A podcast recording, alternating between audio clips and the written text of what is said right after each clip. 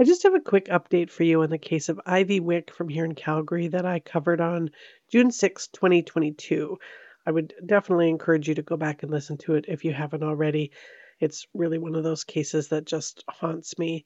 Um, but just as a refresher, little Ivy was three years old back in 2017 and was being watched by her stepfather, Justin Bennett, while her mom took a shower.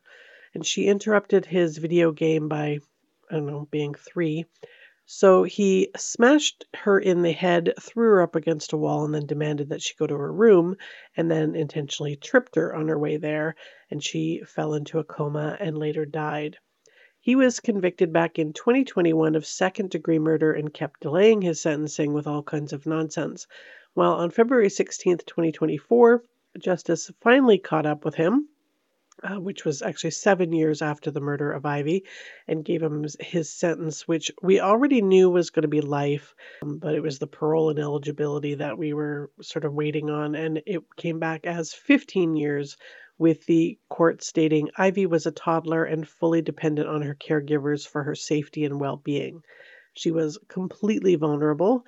The protection of children is one of the most fundamental values of Canadian society, there is an innate power imbalance between children and adults that enables adults to violently victimize them.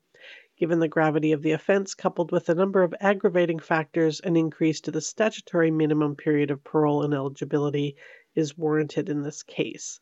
The actions of Mr. Bennett have grave consequences. A three year old child tragically lost her life. A sentence of this type must reflect society's revulsion for crimes committed against vulnerable children. The breach of trust was abhorrent. And some of those aggravating factors were that he was in a position of trust with Ivy, he delayed calling 911, and has not shown any real remorse. He did ask at this hearing to serve his sentence in protective custody because he keeps getting beaten up in prison for some strange reason, uh, 50 times apparently so far. It must just be terrible. Um, now, I wasn't actually able to find a decision on that part yet, but I hate this guy so much that I hope he's denied it and I hope he continues to suffer behind bars. Victim impact statements were read, and Helen Wordsworth, who's Ivy's mom, said, You took your anger out on an innocent child who didn't understand why she was being punished. I will never forgive you for taking my child out of my arms. I hope her face haunts you until the day you die. You took my light away and left me with a dark nightmare.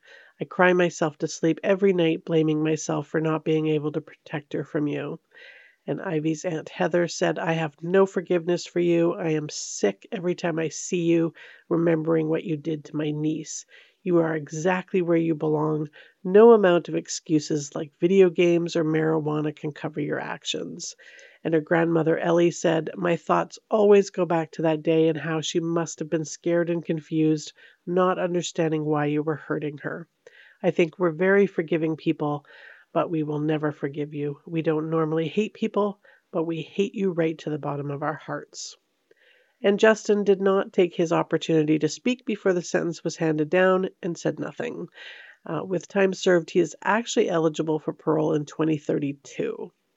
And just so you know, you can play video games in prison. They just don't have access to the internet. So you can play Call of Duty, just not with people online.